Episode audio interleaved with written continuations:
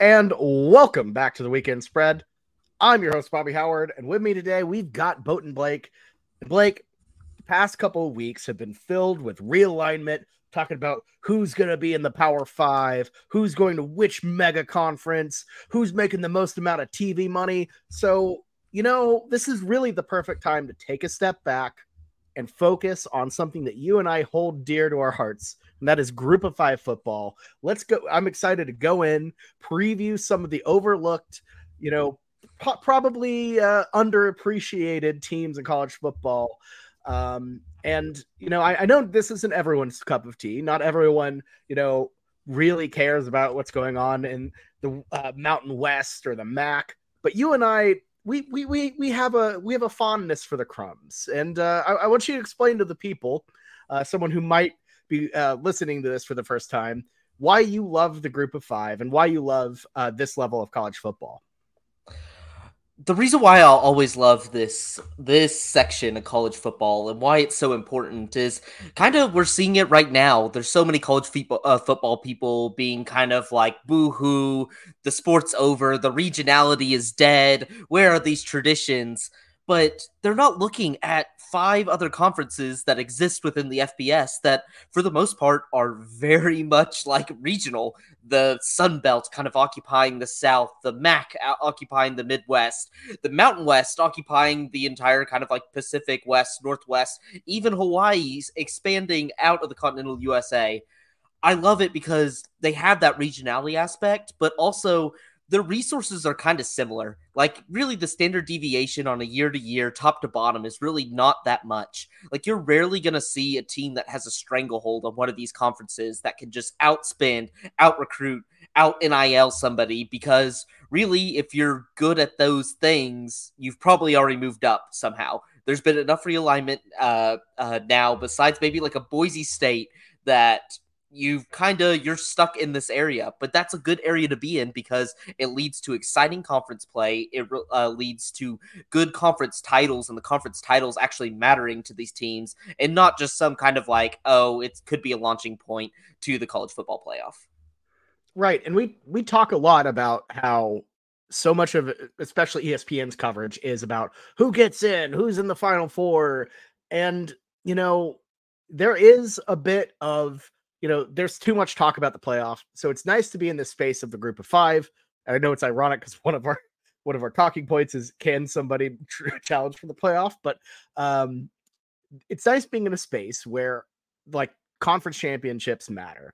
The the race the the race the, the game you're like that's going on in itself matters and making a bowl matters. Uh I mean you could point to was it uh, the Northern Illinois game last year? I can't remember who they were playing, but it was basically for a trip to the Bahamas Bowl, and they're all celebrating on the field for like clinching third place in the MAC because it meant they got to go to the Bahamas. That's like that is like pure college football. It's beautiful, and, and that, that's just what I love about the Group of Five. Yep, it like they actually care about the bowl games. Like I know there's a whole group of people out there. It's like, why should we get rid of the bowl games? A lot of these group of five teams really care about it. One, they get extra practice, which is essential for a team that's like you're not going to bring in a lot of recruits. So to get those freshmen, get those sophomores, redshirt freshmen more time to develop. But also they just enjoy them. Like it's their one time a year where they have a national stage that they can put on a show.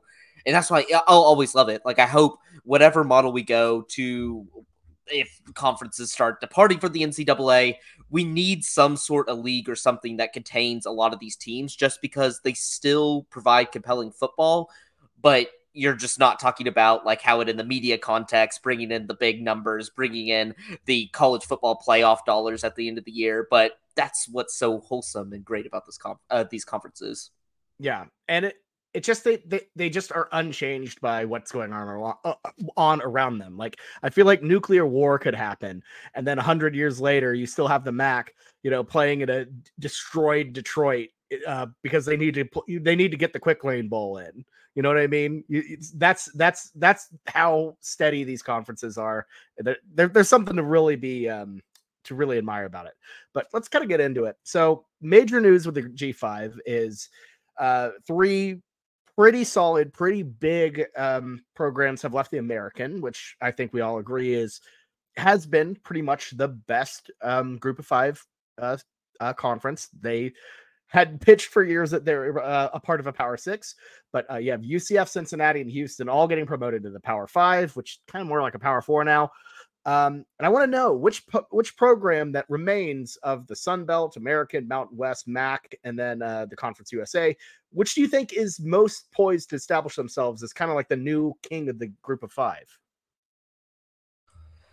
Yeah, so this one is actually a pretty tricky question because, like, on paper, you're going to say the American. Like, the American, although there's been a lot of entrants and exits, they still do have a really solid conference. Like, the teams that they added were all good, like good to great at times, uh, G5 schools. So you add in a UTSA, you add in a North Texas who's pretty good, um, and some of the others, like they're gonna be pretty stable. But the thing is, they're just like not like not very exciting, nor could some of these like these other teams could be on the move. Like SMU today is already in the news that they could possibly leave, and they're kind of like the cream of the crop of the American right now. There's only like really three or four desirable teams that are like really fantastic.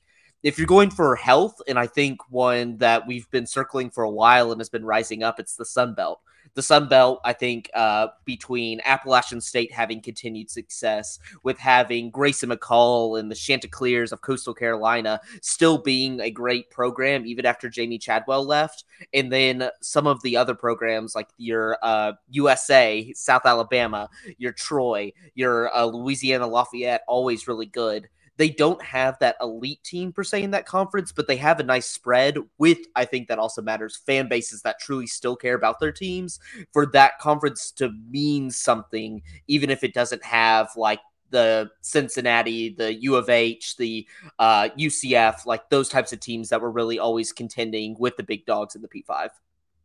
Yeah, I mean, I think if we're talking about conferences, like which one's better, it's like I, I think it genuinely is kind of neck and neck between uh, the Sun Belt and the American. I, I, and I think people are going to start waking up to that because one thing the Sun Belt has that the American definitely doesn't have is regionality. They have expanded within their footprint, have the, a, a really solid, understood regional identity, and I think that's something that is a massive advantage. And being in that area is something that's so big for recruiting because yeah, you're not going to go head to head with the Alabamas and the uh, Georgias and the Ole Misses, but the but there's still really good players in the South, and pitching to them that look, you can stay in this area. You know, all of your fa- your family and friends can travel throughout the area, and you can, can make these games. You're not to have to hop on an airplane over to, you know, half across halfway across the country to go, you know, follow your you know follow your kids, which is which is I think a, a, a massive, massive boost. So I think long term projection, I think Sun Belt probably a better conference. I think it's going to take a couple years to get there. Uh, it's, I mean, especially this year. Um, you know, I don't think there's anyone really that stands out to me because, as we as you mentioned, uh, with Jamey Chad, uh, with the, yeah, Jamey Chadwell leaving uh, Coastal Carolina, uh, App State's a little bit down. Um, Louisiana still hasn't recovered from Billy Napier leaving, but I think there's I think there's a lot of meat there. And we're not even talking about James Madison, who's great but can't play in the postseason. Um, yeah, so it's they're going to have a star come out of there. The American is probably on top for now. Love UTSA, love Tulane. I, I think those two, like, I, I, could see Tulane being a bit of a powerhouse uh, after that big Cotton Bowl win with Michael Pratt and all that. But we'll, we'll just kind of have to see. I, I, I'm kind of kind of uh, fading the American, you know, long term. Yeah, because it is. It's like the American is a very top heavy league. Like when I look at it this year and I'm projecting like, oh, who do I see in the American champ like American championship game? It's gonna be one of three teams. It's gonna be Tulane, it's gonna be UTSA, or it's gonna be SMU. It's gonna be some form of combination of that. And although that's like those three teams can build very successful teams to like rival some of those like power five uh ones it's just it's not ever going to have the same luster especially once the sun belt starts recruiting a little bit better once the sun belt i think one of their biggest benefits is like the southern uh like the southern part of the united states obviously a recruiting hotbed they might not win those recruiting battles up front, but the transfer portal, we're seeing more and more players that have like said they're from Georgia and they go out to California and try their luck and it just doesn't work out. They're not seeing playing time. Typically they're going to do the opposite and go closer to home, something that their parents can actually see and hopefully try to see the field. That's what I think like if uh, we saw last year with New Mexico State, like a very random team to make a bowl, but they're not going to be like elite, elite level talents ever at New Mexico State. But they were able to take a whole bunch of New Mexico guys that went off to Power Five programs, just kind of flamed out, put them together on a team, and made like a pretty decent team for a program that has basically been like one or two wins every single year. So I think the Sun Belt in the long term is going to benefit from that even if they can't get that elite team, kind of like how we would see a UTSA, a Tulane, an SMU, especially an SMU, because they're just throwing so much money at that program that most G5 schools can't. I think it's just the standard deviation that league's going to be so low from top to bottom that it's going to be the more interesting television product. Yeah, yeah. No, I, would agree with that. And I think the thing that the American has is large markets, but I, I think they're just not together. And you know, they they obviously were dealt a pretty massive blow with uh, losing those three teams in the Big Twelve. And I think there's a part that you know you kind of have to wonder, like you know, I I don't know what the future of expansion looks like, but I know they're trying to knock down the door and get in. And it, it seems to me that the American doesn't really care about regionality. I, I I think I think from a football standpoint, Sunbelt just kind of makes sense in terms of making better uh, programs, you know, making teams that you know go a little bit further. But and I, I gotta say, I, I, think I think if we're talking about a team that could be in that UCF Houston um, uh, type of tier, I kind of think Tulane could get there. I think Tulane is it, it obviously had success, but I I don't know. I I think they're just not on that same par as some of those you know UCF teams like 2017 that you know made a couple runs, uh, or like Houston at their peak, or Cincinnati when they actually made the college football playoff. I, I don't think they're a legitimate contender this year. Uh, yeah, like I think that's my problem. Like so it. Yeah. Okay. Like my problem, I'll say my problem with Tulane is this. Uh, Tulane last year had a really experienced team. I think last year going into the season they had 16 returning starters, like something ridiculous. And then they had all the success. They had good quarterback play out of Michael Pratt. And then this year again they're going to have 13 returning starters, Michael Pratt back. So I think they're going to be good in the short term. It just like I get a little weary. It's not like one of those where it's like UCF that was really like sustaining themselves over multiple quarterbacks and coaches uh, and like, although in a short period of time, it seemed like a lot of like turbulence. It just worries me that like Tulane's kind of in their golden age, and then could like could just drop everybody next year and go back to being just like six and six, and not good, not bad, but just not being able to replicate any of the success that we've seen uh, this year uh, and possibly last year. Yeah, like long term, I would be concerned about that. You know, can they go back and redo it? Um, but we'll, we'll I mean, we'll see. Um, I, I want to ask, like, do you think there are any other teams? Like, I think Tulane's probably the yeah. probably the name that people would think about sneaking in the back door for the college football playoff bid. Do you think there would be, uh, is any other team in the group of five that you think could make a run? I think the other team in their conference that I'm really high on, uh, that I can only see as like the other team to make that run, maybe not college football playoff, but I think definitely that contender for the New Year's six spot for the G5 is UTSA. Uh, UTSA jumping up into a, a new conference. I it is a jump, yes, but I don't think it's like that much of a quality jump that you should be worried about like somebody jumping from like G5 to P5, how you see like the Cincinnati's of the world now jumping to the Big 12. I'm just not as concerned with it. And they come back with the super experience uh, squad. Like we know Frank Harris. Frank Harris is like our age, I feel like at this point. He's he's like a super duper senior and somehow keeps finding eligibility to stay there. I think he's probably the best quarterback in the American. I think Jeff Traylor is probably the best coach. They bring back a lot of experience at wide receiver. I know they lost uh they lost that one wide receiver to Ole Miss, their top guy, but they were still it was a really deep room and one of the other better rooms uh like in the conference already. And really their schedule is not all too difficult. You got I like the only game you really got on there is at Tulane, and like that would decide basically your fate of whether you're going to make the championship game or not. But if you look at the like the uh, conference standings right now, it's like plus 200 for Tulane, 225 for SMU, and like plus 475 for UTSA.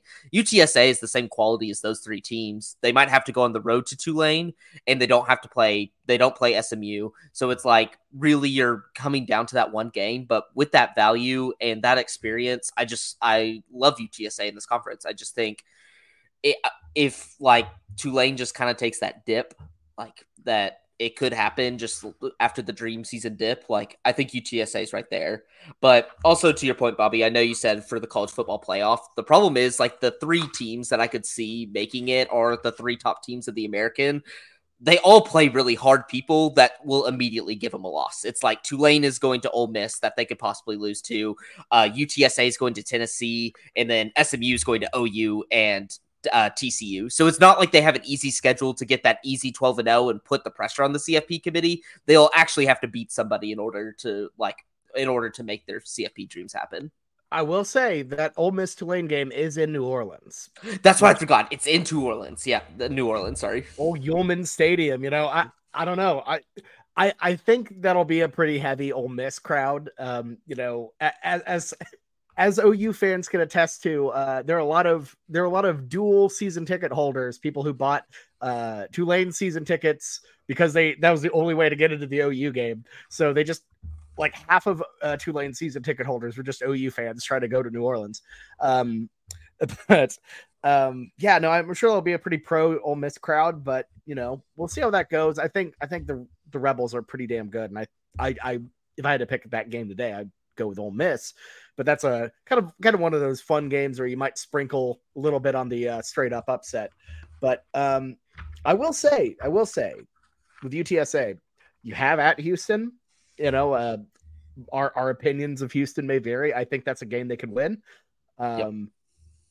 At Tennessee, I think they lose the balls. but if you're making a college football playoff run, you kind of need some upsets. You kind of need some spice to like give you a little bit of a push if they somehow found a way to shock the world and win those two games, or win win, win in Neyland, I'm just saying, like who who knows on that. So I, I would if I had to pick one, I'd go with UTSA or like probably UTSA in terms of like just kind of the spice factor of uh, possibly beating a like a Tennessee. Um, but that's about it. So um, do we want to kind of go into um, do we want to kind of go into some of our favorite conference bets or what what do you what do you think blake? Yeah sure. We can we can go down that road. Yeah so let's do it. Um so let's start out with uh, the sun belt. I, I think personally that's my favorite. Um and we're not going to do this for every single one of them because let's be honest uh, some of our thoughts on the mac and the conference usa eh, maybe maybe we don't need three bets for these but um i want to know what, what what's your favorite over and over under for the sun belt in terms of win totals? So, in terms of totals, ooh, I think Appalachian State over. I'm I'm still high on them, and I know if you look at the conference like totals, it's pretty bleak in terms of Appalachian State uh, standards. Like usually, typically they're the uh, first or the second best um, in the conference. And this year, you're going to see a Tro- uh, f- unfamiliar names at the top, Troy in uh, USA. But I I just think this. I think they're always built to to win games. They're so loaded. They're like the dream. They're the dream team of the Sun Belt. Solid offense. I think they got great quarterback play, high potential that we saw beating uh, Texas A&M last year on the road. Um, I think their schedule really, if you're looking at it, not too horrible. They get uh, Coastal Carolina off their bye, and I know Coastal Carolina is off off of it as well. But I'm looking at the schedule and not seeing many, all too many losses. They play North Carolina, their toughest non-conference game. I think they could beat North Carolina. They were damn close to it last year, and so I just feel like every single game they're uh, competitive in. I'm gonna go. I'm gonna go. Appalachian State Mountaineers over. I just like I it's I feel like it's been a winner every single year. So, what are you thinking, Bobby? I I do love myself some Yosef, but I think the way they performed last year kind of made me a little kind of dissuaded me because I, I thought I thought they would be really good, kind of let me down a little bit, and I think that that that's pulling me away from going with them as my main over. I I like the James Madison uh, Dukes here. Uh, they have a bit of a spicy schedule, but I think it's doable. Um, they do have to go to UVA, but I mean, I think that's a very winnable game. Uh, the Cavaliers are not very good. I think it's a little bit concerning that they have to play at Troy and then they have to play at Coastal to end the season. But this James Madison team last year, what like they should have they should have won the Sun Belt, but they were like kind of held back by the you know by the NCAA, uh, not eligible for postseason play uh, for pre last year or this year, which is just incredibly annoying. But to me, I, I think eight, like getting over eight, feels like a solid like a very solid, very realistic possibility for me for uh, JMU.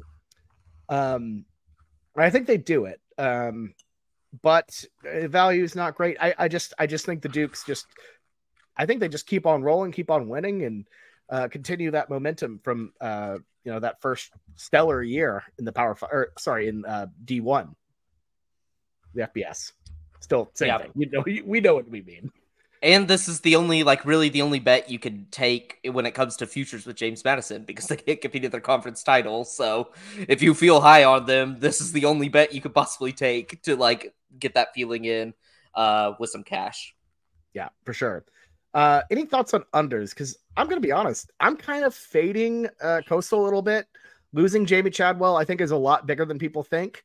Um, I, I obviously kind of the head of that program, really started things. You still keep Grayson McCall, but to me, I, I could see them taking a dip and coastal under seven and a half at plus um plus 105.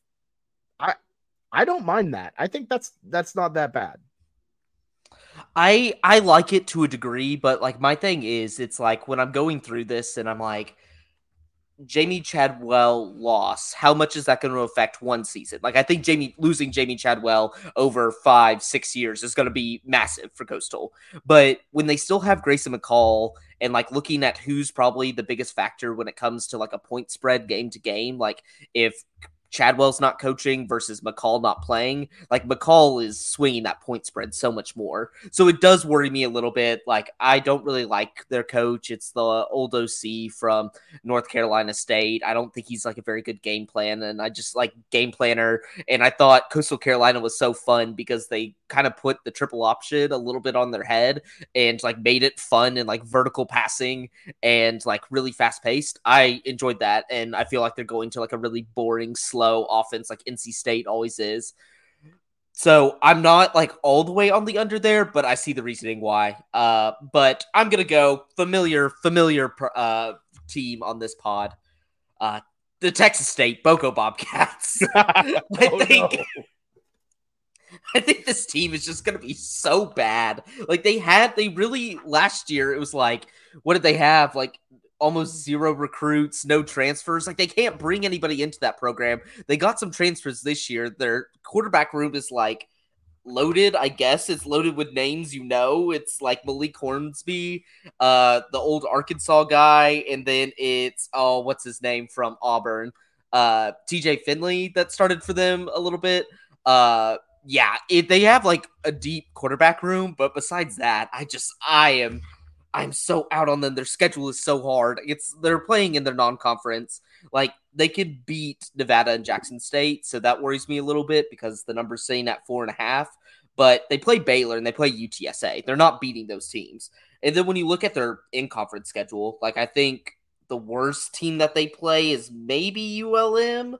Uh, but yeah, they have to play Troy. They have to play South Alabama, and those games are at home, which is bad if you're a bad team. Like if you're getting all your hard games, like uh, hard games at home, that means your easy games are on the road when they can beat you. So I just don't like. If you're to tell me this team, I think it's at four and a half right now. This team could win five games. No way. They won four games last year with I think maybe a little better like coach or I don't know if it's better coaching staff, but it's just there's no talent on this roster to get them five wins. Like there's just no there's no way I see them winning three conference games. It's it's a hellish schedule. Uh I I'm with you on that under. Um I mean getting getting Baylor, UTSA, even Jackson State who is D2 like still probably has some of some Deion left over there, you know. I I don't feel good about that Uh, obviously, getting Troy, Coastal, South Alabama, like, mm, man, I, I'm I'm pretty I'm pretty out on Boca this year. Um, just not a very good program right now. Like you said, got a lot. Of, they got a lot of scraps from the portal. Like uh, they they got a ton of like Alex Grinch's OU defensive commits or uh, recruits who didn't pan out at OU and just kind of got shipped off to San Marcos. So I, I don't know. They're, they're they're kind of like an island of misfit toys like type of vibe right now going on with uh with Texas State. So I I feel good about that under two. It's just yeah it's it's gonna be grim and maybe they start building something like you know we we talk about like we talk about how bad they are and how they can never recruit but they're still in the state of texas you know and if you get a coaching staff there you're in a good conference that has some juice and like i think winnable games if you could just develop the roster a little bit more like i think it's almost there but it's just like if you clearly cannot get talent like the others in the sun belt they'll bury you because every team like seems to do good at like seems to do well besides like maybe your like ULMs. Yeah. And and that's the thing is like they're basically Texas Tech but like in a really cool spot. You know, they have a river. Yeah. you know, yeah. San Marcos is great. like that's a really good place to like hang out. Uh, I, I remember like chatting with uh with uh Ty, who's on the show, of course, um, back freshman year. He's like, you know what? I think I think if I think I want to transfer to Texas State. You know, just hang out, not actually have to do any work, maybe float the river a couple times.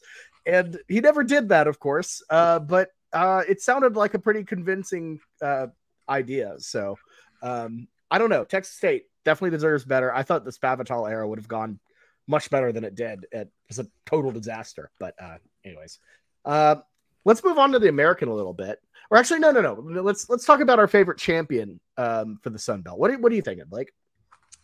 I'm gonna go with I'm gonna go with USA. Uh, University of South Alabama. I think like the East of or what would that be? The West Division this year uh, in Sun Belt. The champion uh, championship runs to them. They have to go, I believe, on the road to Troy, which is going to be a difficult game. But their defense is just so solid. Like this team is just one of those teams that's been on the rise. And Troy, I felt like lost enough um in the offseason. So I'm going with USA. I think they're like circle some of those games. I know they're playing. I believe they play OSU. Uh, yeah, if they play OSU. Uh, they're and Tulane.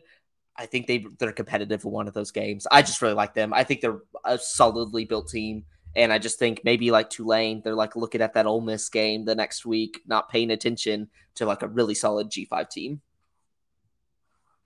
Yeah, I have Troy on this, and I, I, think to me it's it's basically a coin flip between Troy and USA. But the difference, in my opinion, is Troy hosts that game. They have that game on Thursday. Uh, they host James Madison as well, I, I, and I think I think that home schedule is kind of favorable to them. Um, they really the only game I'm I would be afraid of, um, conference wise, is is is the Georgia State. The Georgia State trip could be spicy. Georgia State's trip teams up.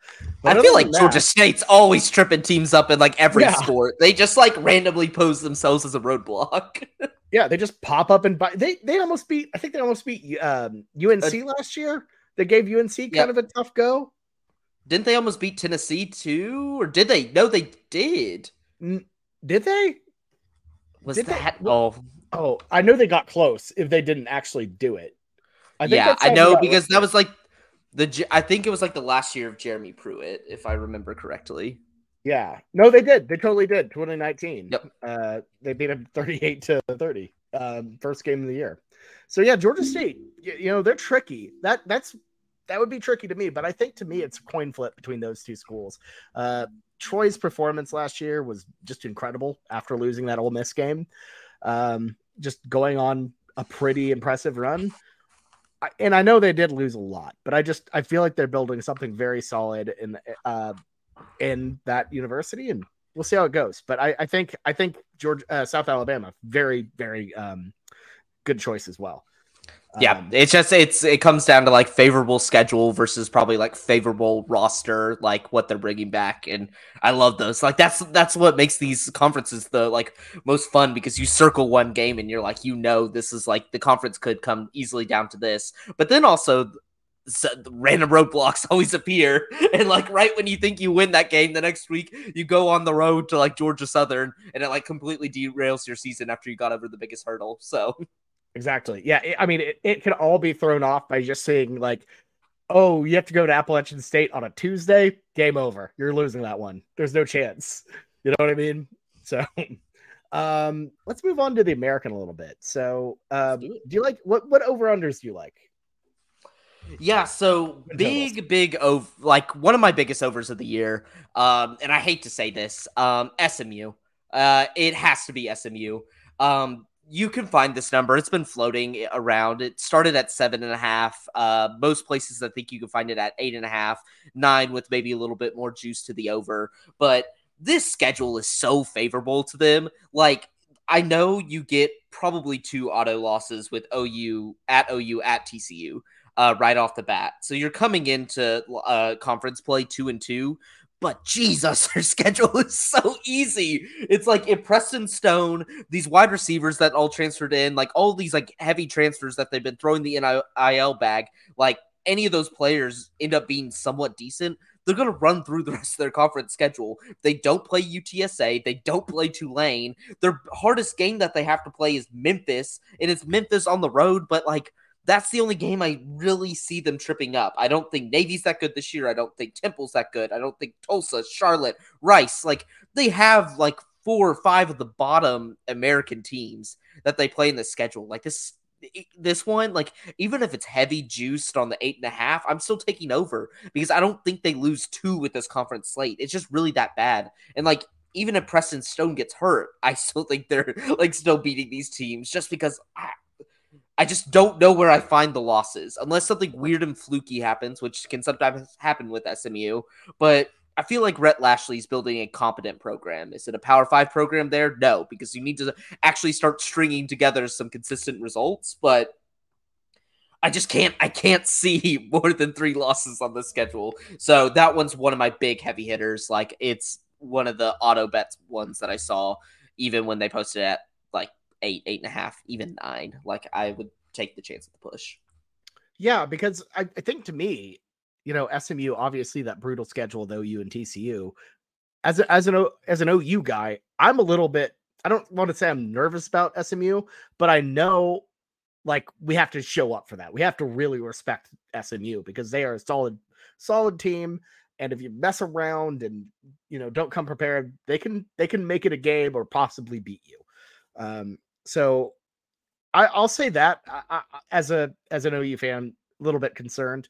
Um, but yeah, that schedule is pretty pretty easy. Uh, a little bit of concern for like at Eastern Carolina on a Thursday, like some weirdness could happen, but to to lose three games, I I just I don't see it. I don't see it. So especially in that conference, like there there that's I think a really really solid over. I'm I'm kind of fully with you on that.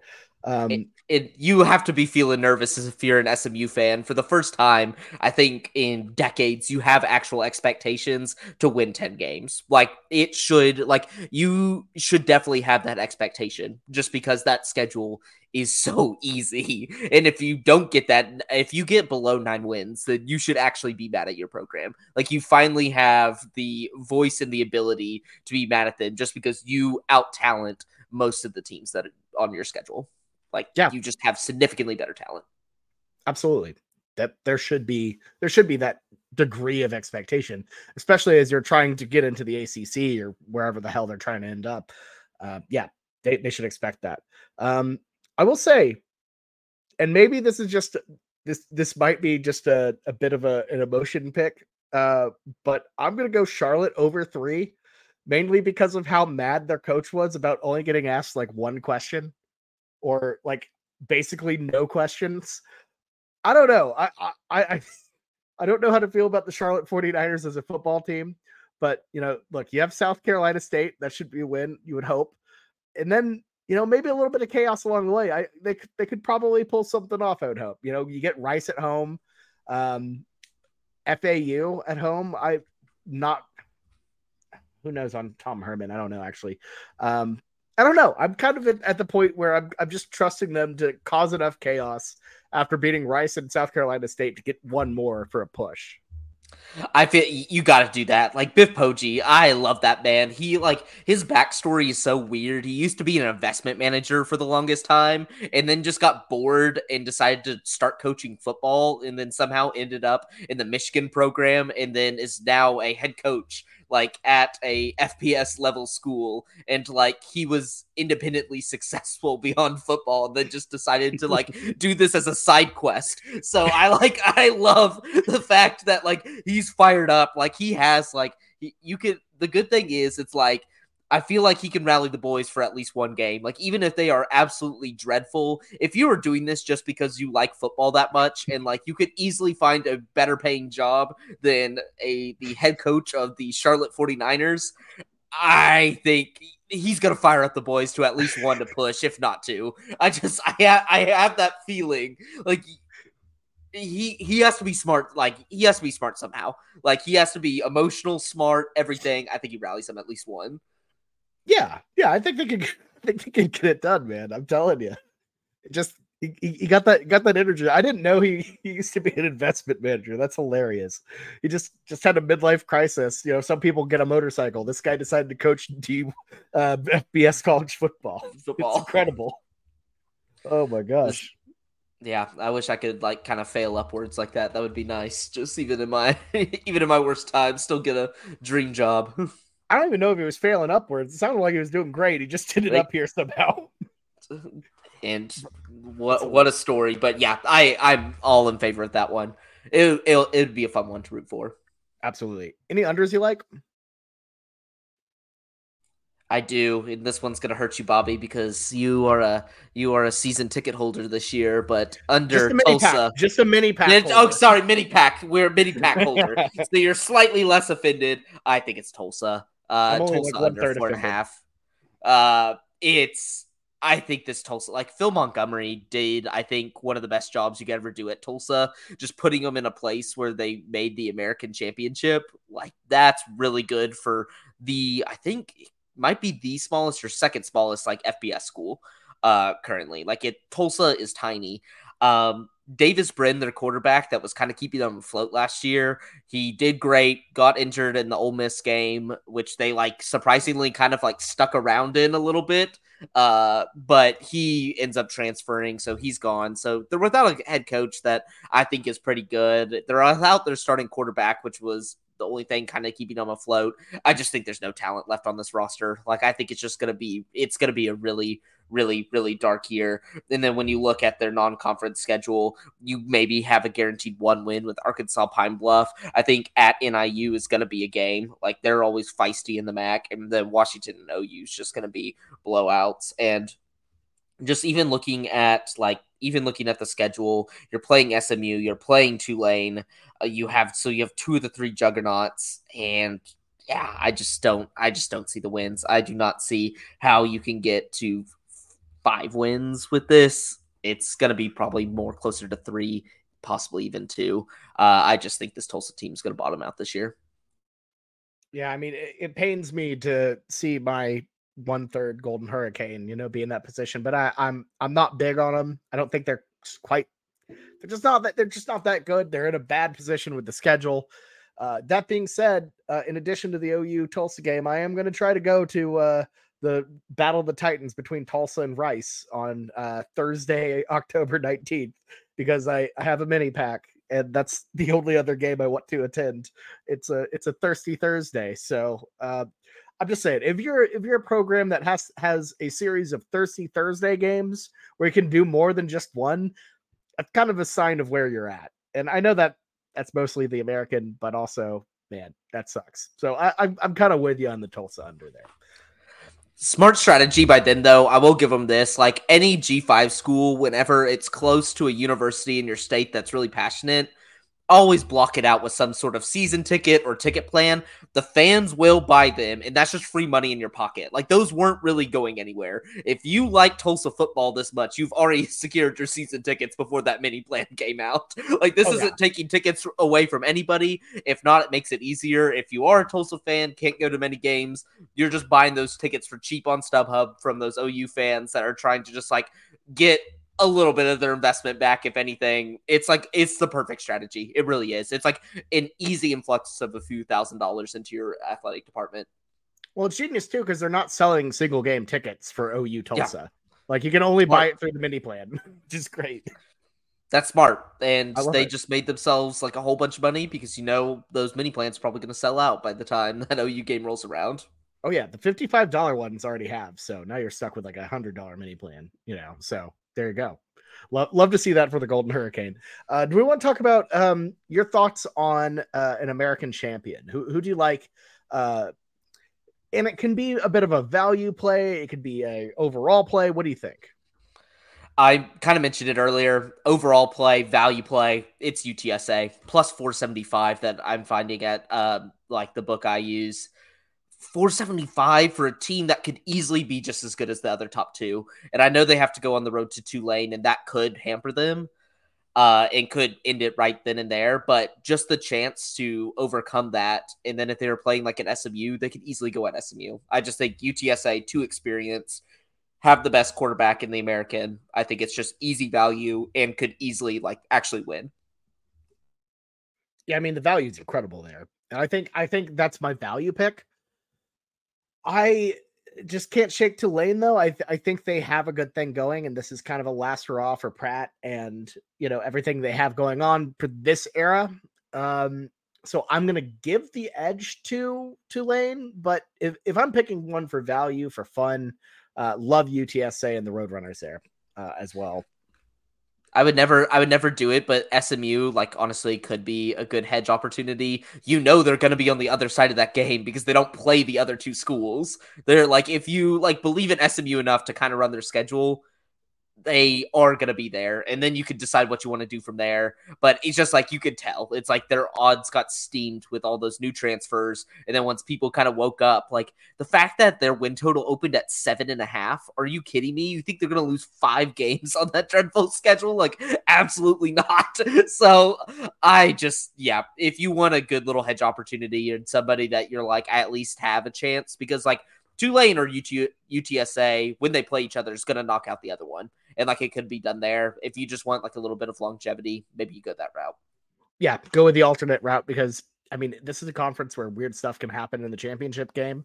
Um, you know, it's not always shock. So, uh, yeah, no, I, I, think SMU would be a pretty fun, weird value bet, but uh, definitely not for a TCU Horn Frog. You don't want to be rooting for them. So, uh, totally get that. Um, let's move on to the Mountain West. Um, interesting conference to say the least. I feel like the past couple years it's been essentially Fresno State and Boise going back and forth. Um, but you know, I this is this is a conference that you love, you hold uh, near and dear to your heart. You have teams you love, you have teams you passionately hate. Uh, so I would like to ask you, what's your favorite uh, win total in this? Yeah, so this uh, uh, my little monologue before I get into my win totals. This is the conference that really gets my juices going. I love the Sun Belt and I respect it. Um, I think it's great. The problem with the Sun Belt is they play their games too damn early. They're playing them during the middle of the week, and then whenever they're being played on Saturday, they're at eleven o'clock versus games that I'm probably watching, whether it be TCU or other ones. The Mountain West is perfect. They occupy that late night slot on Saturday. They occupy that late night slot on th- on Friday you get to see majority of their games and like that's really important to me whenever the nighttime comes rolling around. I'm usually not watching i'm watching the primetime games but i got my eye on something else and that is mount west football and i'm a huge fan. Like i'm wearing a wyoming uh wyoming shirt right now love them and then shout out to my roommate this year for my birthday got me little mini helmets of every single mountain west team and they sit on the front of my desk I was getting worried there when the Mountain West was looking to merge with the Pac-12. I was like, oh damn it, like God damn it, I just have the full set. but yes, I have every single Mountain West uh, helmet on my desk. I love this conference. I love this conference. I hate some teams in this conference, but I also love a lot of teams in this conference. So favorite, gosh, where do I begin? Favorite win totals. First one, I I'll give I'll give two right now for the my favorites. My absolute absolute favorite, no homerism, no nothing. Colorado State. Colorado State right now is four and a half. It's heavily, it's pretty heavily juiced to the over. Uh, I'm not gonna lie, but I am I'm considering just laying the juice and going for it. I think Jay Norvell is going to take the next step with this team. They have a great like a great quarterback that last year I believe he was a redshirt freshman transferred in. He completed over 70% of his passes. I think set the record in the conference for highest completion percentage uh, for a freshman and he was doing this behind a line that stunk. They did not have like Jay Norvell was joking the other day at Mountain West uh, Media Days that last year the line came up to his chin and he's only about six feet tall. Like they were a bad, like bad offensive line, but they got key transfers there. They got experience there. They bring in new, uh, I believe, a wide receiver from North Dakota State. Already had a decent wide receiver room. Two new tight ends. I think a better defense. And I love like the Mountain West, like I love it, but some of the offenses are pretty sluggish, and Colorado State's going to be different. And as we saw with some of those uh, Nevada teams with Jay Norvell's there, he likes to speed it up. Those Carson Strong teams, and really with some of the worser talent, like a Nevada is not going to bring in your best talent of the Mountain West Conference. He can bring in better talent now at Colorado State and run that deadly offense. So four and a half. Looking at that schedule, I think they like looking at their non-con like that was like what's most impressive to me. I see two wins there with middle tennessee and utah state but colorado and washington state are definitely winnable for a program that can play this like high tempo offense. I think washington state's good but they're beatable and then i think colorado is very overhyped. I know it's at colorado but if there's going to be a game that these guys get fired up for, that's it. And that's only the non conference. And I'm already probably penciling in two wins there. So I just have to get two more. I don't think Utah State's very good this year. That's on the road. Boise State, they probably lose. Maybe UNLV but they play like I don't think Nevada's very good. I don't think Hawaii's very good. And then they're just gonna have the random game where they just win like every other Mountain West team that like beat somebody that's significantly better than them.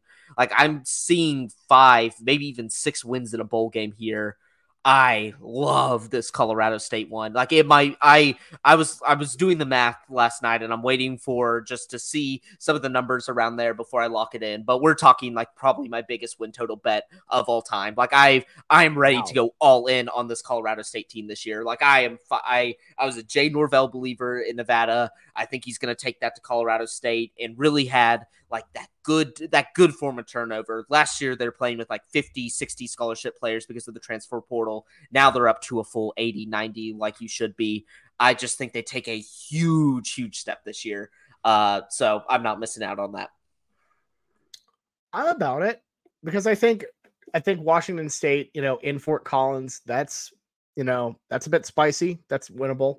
I think anyone can really beat Colorado. You know, that's kind of an, a, a toss up as well. So, um, getting Utah Tech, who, sure, uh, formerly known as I think Dixie State, which is yep, never Dixie made any sense. what? They're why? not in the South. no. And it's Ag Day, so you know they're not going to lose on Ag Day because they're wearing the orange that day, um, which is always weird to see uh, Colorado State break those out. But yeah, no, I, I am about it. I like that. I like I, I like that over a bit. Um, I will say I only have one for win totals, and you're gonna be you're gonna be pissed because it's uh I got I got UNLV under six. I'm no, fa- no, I'm, that was gonna be my other over. So this is perfect. I'm Let's fading the rebels. Bad boy out. I'm fading them. I, I I just I have gone to I've gone through and sweated through too many UNLV over unders, and I just I'm kind of out on them this year. Um, I don't. I, I, think. I think partially, frankly, some of it's out of spite. I, I, will go ahead and say that. But you have a kind of tough schedule. Uh, you have to go to the big house. Um, you're hosting Vanderbilt, who I know the jokes about Vandy, but they bit some teams in the SEC last year. Um, I think they beat UTEP, Hawaii at home, and then okay, maybe not. I don't know. Now, I don't know. Okay, I'm just kind of, I'm just kind of, I'm kind of fading U- UNLV though overall though, because I, I, I, think at at Air Force you lose that one. I think you lose to Wyoming because they're agent of chaos, And uh, at Fresno, always tricky. Um, and as we just spoke about, Colorado State on the up. What are you thinking? Yeah, I'm I'm I'm leaning over on the Rebels. I think try to find it at a five and a half. I know it exists, so you got to get six wins in the bowl game. But I see the path. I think Barry Odom is a tremendous hire uh, for them, a program that has struggled offensively, but done better on the offensive side than the defensive side. But what they bring with Barry Odom and his staff, they're going to go to a good coverage. Like, I think they're like rushing three, dropping eight type of thing. So a good coverage. Teams are not going to be able to pass on them. And then they're going to implement a more air raid, fast tempo, really slinging it around uh, pace, which I think is good because I think UNLV stocked with athletes. I think I love Ricky White, wide receiver, former Michigan State guy. He's dynamic. But really, like what this comes down to, and I'm gonna bet it over. I'm a man of the desert. They're my favorite Mountain West team. I I want to see it happen. We've it's been it's been a while in the desert when it comes to bowl games. Haven't seen one of those in over a decade, but I it all comes down to Doug Brumfield. Doug Brumfield, they've transferred in so many damn quarterbacks uh, like against this guy, and he beats them out every single time. He's dynamic with his legs. He's a good passer. The problem is he has ankles of glass, which is very problematic if you're a dual threat quarterback. And he's basically what decides this win total. I I want to be the optimistic. I want to be the guy that's he's going to be playing all 12 games this entire year, not sitting out. We see the best version of UNLV, and I think with that, similar to Colorado State, I like those high flying offenses um, in the uh, Mountain West. I think it been like I think it's a huge, huge benefit uh, considering how like kind of slow and physical some of these teams can be to counteract with uh, counteract them with that. But yeah, it comes down to Doug Brumfield. I I just want to be the optimistic one. I'm hitting the over. I want to see that bowl game. We were so close last year, and that was with Doug Brumfield being out a good amount of time, still five and seven. So I just I can see improvement here. So I'm going I'm going six and six. We go bowling. There you go. There you go. Um, who do you have as a champ? Champ, are we gonna do unders? Because I do have a really big Ooh, under. Yeah, no, go ahead and do do do some unders. Go go for some Yeah. unders. Okay, uh, just obligatory San Diego City University. Uh, that's just a homer one. They're going to be bad this year. Like everybody considers them super physical, uh, dominating on the lines of scrimmage, and that's why they do well in Mountain West play. But they've lost some key. They lost their uh, all Mountain West center, all Mountain West right tackle. They're losing some up front on the line, and they're starting a converted safety as their quarterback. I know he did well last year, but I think it was the novelty weirdness factor of it put this guy. We got some game film on him. The conference, like, just because we're a small conference doesn't mean we have to. We don't have TVs. We could pop in that game film from last year. We're gonna scheme for him. I just. I don't see it. You get that mobility factor, but when you're starting a safety, this guy's not going to be slinging it, slinging it. Whenever we have six, seven, eight months to prep for a San Diego City University, I just see it. No way, shape, or form. I do not see them hitting their win total whatsoever. I see them taking a huge dip, maybe even missing a bowl this year. Uh, so I feel very confident about that. Um, the other win total, let me let me look it up because it is it is sad. Uh, I believe it might be two, uh, two and a half. Uh, but it's Hawaii. Uh, Hawaii, the love of most gamblers. They're the ones who play the latest games on island. It's fantastic experience. It's the one saving grace on a day when you've lost everything that you feel like you can win it back. Um, now under the Timmy Chang era, the famous Timmy Chang, former Hawaii quarterback, I think they're bad. Like I think they're like bad, bad, bad. Like they've not been able to in a transfer portal era keep anybody, uh, nor can they bring anybody to the island. Um, this team, they they won three games last year. I don't think they get much better. I don't think they get much worse, but there I see one win on this schedule. I see one win that I know for sure I could pencil in Albany, and I don't even think that one's a pencil in because I think Albany's a pretty feisty FCS team. But, But they gotta go. They I gotta think- come from so far, like going from Albany, New York, all the way New out to the York. islands. And that that is concerning, but that's like the one win I'm really giving them. And it's really a simple thing. It's like for me, it's Hawaii. Although they didn't really lose anybody this year, they didn't really gain anybody this year. In the Mountain West, I think the other two teams that kind of occupy with them at the bottom, it's going to be your Nevada and your New Mexico. Your Nevada and New Mexico, they are still like projected to be just as bad as they were last year, but they transferred in a whole bunch of people to at least give them some help. Like you could see that development on the roster that you're just not seeing at Hawaii anymore. I don't think Timmy Chang's a very good coach. Like I think last year in like fourth down situations, red zone situations, he's like one of the worst statistically like in America with a tough schedule. Like always Hawaii, the thing you have to worry about is the travel. And I think you do play Nevada and you do play New Mexico, but you play both of those on the road. Those are your two wins that you could possibly have, and you're setting this at three and a half. I'm I'm going way under. Like I just don't see how this team wins four games when all your like meat and your easiness on the schedule is all on the road. Yeah, it's it's brutal.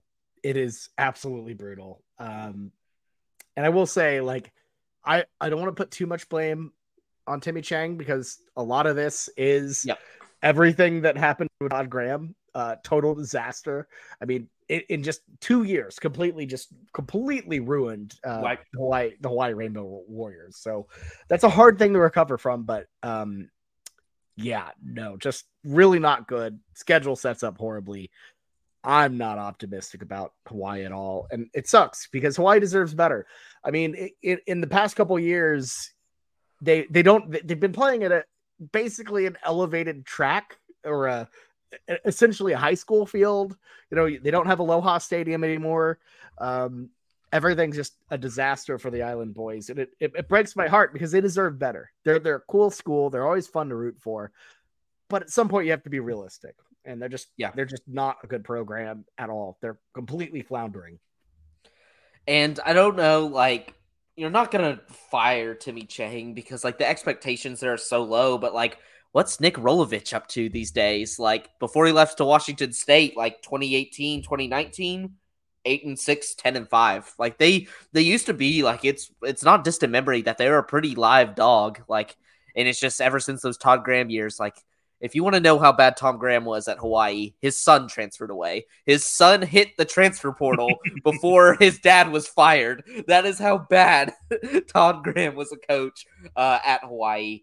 It's just everybody's getting better around, around them, and they're just they didn't bring in any new assistant coaches, didn't implement any new offense. They just kind of stayed the same as last year, and you just can't be doing that as a program. And so, even if they get to three and ten like they did last year, still hits the under. And I just don't think, I don't even think they're going to hit that. Yeah. And, and not only that, but it's hard to recruit when you're like, hey, this is our stadium. It's basically worse than your high school was. So I hope you like it. You know, please come and come to the island. You know, it just it, it's tricky. You got you got to really kind of focus on the brand and you know hope to get a stadium uh, sorted out that actually befits a program like Hawaii. But you know, we'll see how that goes. Um, any, okay, now we'll, we'll get to the kind of champion talk. What do you think? Yeah, uh, I think boring pick, and I wouldn't actually bet this, but I think Boise State's going to run this conference this year. They just have significantly better talent. Uh, last year they started off really rocky. If people remember, they started off two and two with a loss at UTEP, which is just not acceptable for Boise State. They fire their core uh, co- uh, offensive coordinator, bench their quarterback Hank Bachmeier that had been there for a while, um, and their season immediately turned around. Um, their quarterback uh, their quarterback this year, Taylen Green. Uh, the Air Force, I think the Air Force coach called him uh, the next Vince Young in their conference. Uh, that's wild. that's a wild talk. And I'm like, that is just not even comparable just because it's like a guy with slight athleticism in the Mountain West. like, doesn't mean you're Vince Young, but they have. They're they're good at every position. They have a fantastic quarterback they have a schedule where it's like even looking at like their uh non-conference like I don't think they beat Washington, but I think they're competitive with Washington. I think they're competitive against UCF. Like they're that like when I'm saying things like that for a Mountain West school, you know they're like pretty dang good. Um I think their conference, like if you look, or actually it's not conference anymore. It's they removed the conferences in the Mountain West, but I just think they are a class above the next. So boring pick, I would go Boise, but that means you got to go digging for value. Like you're not going for Air Force here or like one of the other like high ranked teams. I'm taking like 11 to 1, 12 to 1. I'm seeing on Wyoming, the team that I'm repping. Uh, they started out last year. They got absolutely gutted in the portal beforehand. Like their entire team almost transferred away. Still finished seven and six. The bully, the guy up there, he knows how to coach a defense. He knows how to get a physical team, a very well disciplined team, which he didn't have last year. But you started to see it come into fold at the uh, at the end of last year and still make a bowl game, which is fantastic considering the state of that Wyoming uh, Wyoming program. Like I know for a while we were fading them so hard on the weekend spread, and they kept burning us because they were right. starting to perform. Like they started out the year so like with such a bad roster that we were all like slamming them and they still ended up being good. So you know they have that high floor, and if some of these like they get decent offensive play and can just like hold down up in Laramie, Wyoming, I I like their chances just because they're a, well coached team that always seems to get the best results out of their guys and take that leap. And their coach seems very confident in that this year. So I'm gonna go Wyoming as my long shot my my only problem with Wyoming is the rule with Wyoming is you never bet on them or against them because they always burn you one way or another. Yeah, they're just so damn inconsistent. And even at, like even though they seem bad, seem like an easy mark, they're they're literally the meme where the old guy goes, you know, oh, call it ambulance, but not for me. You know, like that's what they do every time you think they're down. But every time you think they're gonna win, they just fall apart. They are definitely volatility at its max, but it's like if they were ever to put it together, it'd be a good time this year to do it. And I think it's just like once you drop down from Boise State, I think the standard deviation, like I know, like a lot of teams or like a lot of people have like North uh Air Force projected as the second team, but it's like I don't feel super confident in Air Force. Like Air Force is one of those teams that it's like they I think won me my uh my win total last year, but they're very high floor, not very high ceiling. It's like the triple option, even with a little bit of a vertical uh passing attack, just teams can. They've played Air Force enough. Like they can game plan a little bit against it. So they're never going to blow out teams. They're always going to keep teams kind of close. And that's just not good for, I think, their ceiling. And then obviously, I've talked about how I don't think San Diego City, that ceiling's there anymore. So you're kind of yeah. looking for that next, that next one that's going to be in at least in the game. Yeah. And I, yeah, I think that's, I think that's fair. And I mean, talking about Air Force too, you know that, that that's a team that lost to Wyoming, and I lost my ass on that one uh, because I was real big on Air Force. I was I was riding with you on that one. Um, if I had to go with a champion, I'm kind of trending towards Fresno State. I know they don't have Jake Haener anymore, um, but they all I, I feel like we always get Fresno State Boise uh, championship max matchups in the Mountain West. And every time it's at Boise on the blue turf, and somehow Fresno State wins. It doesn't matter. Like they could have played and like last year, uh, Boise beat Fresno by 20. And then somehow Fresno plays the exact same game, exact same place, and beats them on the blue. So for me, it's like Fresno just feels like at plus 380 feels like a solid, just that, that that's pretty good value for a team that wins a lot of Mountain West titles. Yeah. It's just like you're basically you're throwing like you're throwing a shot in the dark with that. It's like, and the number reflects it. It's like if it's a typical Fresno State team, their number's a lot slimmer, but it's just like, what do you do without a guy like Jake Haener that for two years put that program on his back and like good players that have now graduated that stayed back with Haener uh, for his final season? It's just, it's one of those. It's like it could easily work out fine, but then it, we could also be like, oh, they're only seven and five. Like that makes sense. Like they don't have Jake Haener anymore. Uh, yeah. Like it's just one of those where the certainty is not there enough for me that I just like I don't want to take that shot. I I would agree. I would agree. Um, cool. Let's move on to the MAC. And you know, you and I, well, I don't think we have a lot of a lot of feelings about the MAC, but also the MAC doesn't have any feelings for anybody. Uh, this is the I honestly the ultimate shot in the dark dark conference every single freaking year. So I'm just gonna ask you your favorite bets overall. Uh, win the conference, uh, win totals, over under, whatever you want. Uh, what's your favorite bet from the MAC or couple of bets? I love this conference. I love to watch it. Hate to bet it. I do not do uh, the one thing I do not do. I do not do any win totals for this conference. I do not do anything that could possibly that I have to guess on a week to week basis when I put that schedule out in front of me. It's like, okay, who's gonna who's gonna win this uh, game? because the games are basically coin flips. It's like I don't care how bad you are in the MAC, you're still gonna like you still have a chance to win every single game, and you'll win some in the fluky ways. So my strategy typically.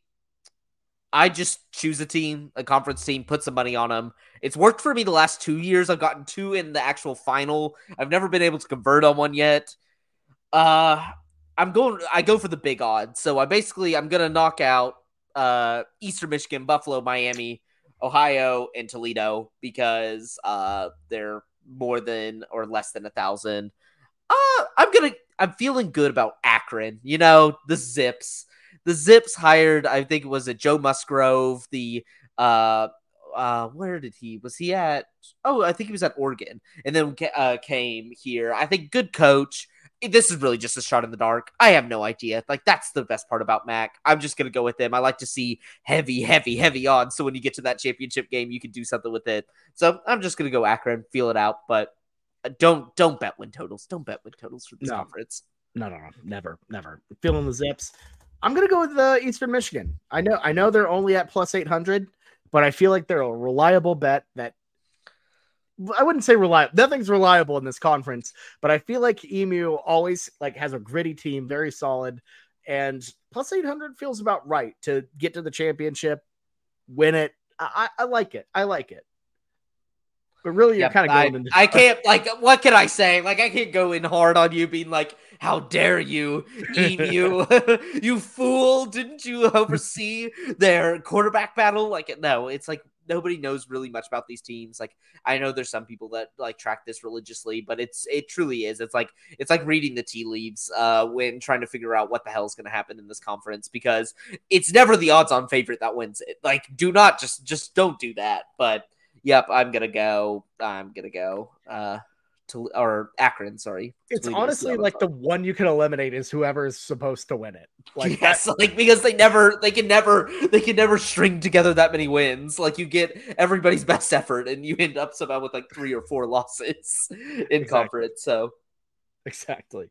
Uh, okay, let's move on to the Conference USA again. Best bets. Uh, who do you like? Best bets, bets, bets. Uh, this conference is small this year. Like it's small, small. Uh, Got nuked. not. no, Got nuked, and they're adding some teams. I know they're adding. Is it Jacksonville State? Yes, Yep. Jacksonville State, and then Sam Houston. Uh, right. Right. Yeah, you're correct. Which So- yeah, making the jump from uh, FCS. Yes. So I think they'll be good in a few years. Um, if we're gonna go, Oh, they're also adding Liberty, aren't they? yes, they added Liberty. Yeah, sorry about that. I forget that Liberty was independent for the longest time because they always played like the CUSA type teams. So I just like assumed they're in one of those conferences. But I'm gonna go. So who's gonna win? It's Western Kentucky. Western Kentucky is so much better than everybody else in this conference. They can pass the ball like no other. Every Western Kentucky team that you imagine from your youth, ones that are slinging it for 400, 500 yards a game. It's going to be one of those. And I think they're just significantly better than everybody else. Um, but if I'm to have to go bargain bin, I'm going UTEP. I think Dana Dimel has built a solid program there, like UTEP, uh, similar to like New Mexico State in this conference, used to be a doormat, like an absolute doormat of a program where teams were constantly running over them. They would go winless, one win type seasons, like even the FCS teams they'd play, give them a, tr- a trouble time. I just think he's built such a solid program there, a good foundation that I feel like now Miner Nation uh, can uh, come to fruition. And I don't even know what this this does. This conference have a championship game? I think so. Uh, I think it's big enough to still do that. But uh, so give me UTEP if they're there. I like what Dana Do- Dana Dimel has done out in the desert. Uh, Austin Reed out of uh, Western Kentucky. He came back. He, I know he entered the portal at one Yeah. point. He's back for Back. the tops. Ah. man, and, and that's my thing is I I love love love the Hilltoppers. I almost I almost said I love Toppy, but I do love to, I love Toppy, but you know what I mean by that. Uh, I love I love the Hilltoppers. Love Western Kentucky. I'm kind of if I'm going with value, I don't, and I hate Liberty, and I don't want to pick them, but I kind of have to pick them. So I'm gonna go Liberty plus 240 to win the conference championship. I think that they're th- they've they've overachieved for what they have. And they keep winning, and it sucks, and it's not a great thing. But plus 240, I feel like not bad odds. I think it'll be them and uh, Western Kentucky in that final. And you know, with the, with the conferences like Conference USA, you never know what's going to happen. We we've seen this before. We I, am pretty sure last year was UTSA and Western Kentucky in the final. It was nuts. Yep. Um. So we we we we know how crazy this conference can get. Um, so I'm gonna go with I'm gonna go with Liberty, uh, reluctantly, but I I, I kind of like that number. Get a little bit more juice than Western Kentucky. Um, so yeah, that's I'm, I'm gonna go with the um, whatever they're called. I don't know. Liberty Liberty is starting to give me the vibes of like a more corrupt Uf, uh, UCF. It's like kind of comes out of nowhere and is pumping a lot of money into their program for like I guess like the size of what their uh, athletics used to be, and then like will somehow like become like evil BYU once like in 10 years, like whenever realignment happens again. Like I just it seems it's becoming like they're gonna probably outspend most besides maybe Western Kentucky, they're gonna outspend everybody in this conference. And like if Jamey Chadwell is just as good as he's in Coastal Carolina as he is here, they're gonna suffocate teams, and that's gonna be really sad. But it sucks.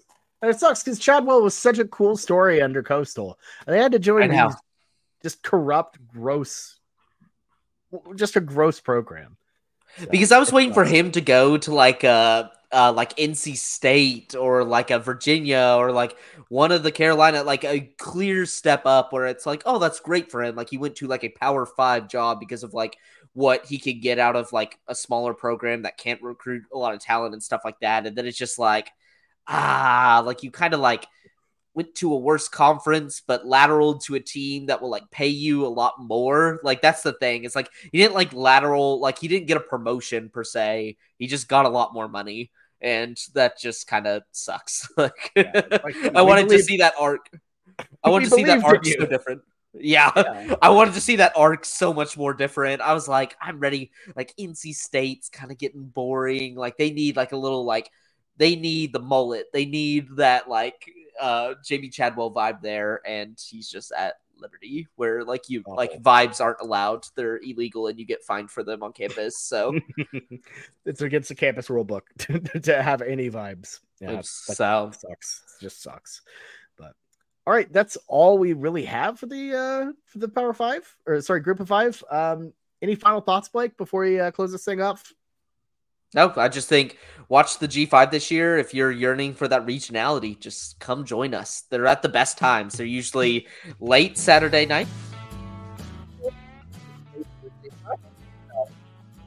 Time when you're not watching games.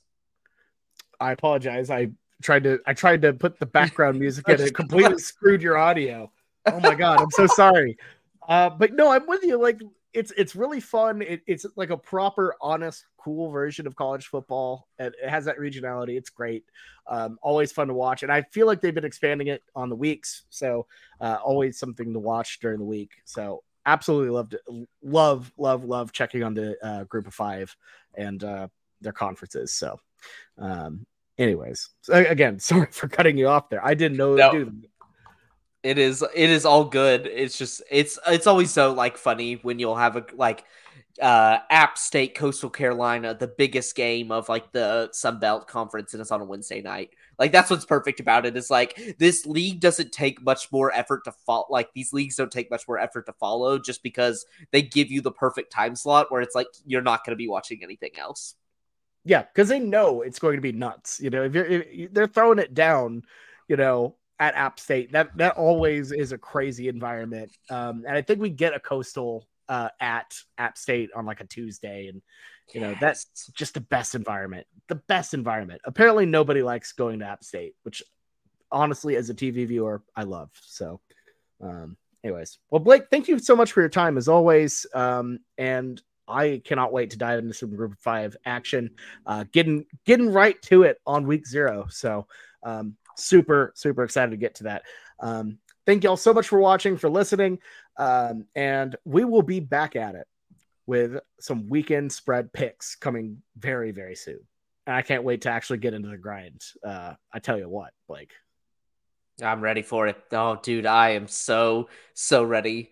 I love the weekend spread, and I know we're going to have a legendary year again this year. So, yeah, it's it's going to be an all timer. I tell you that. So for me and Blake, this has been the weekend spread group of five preview.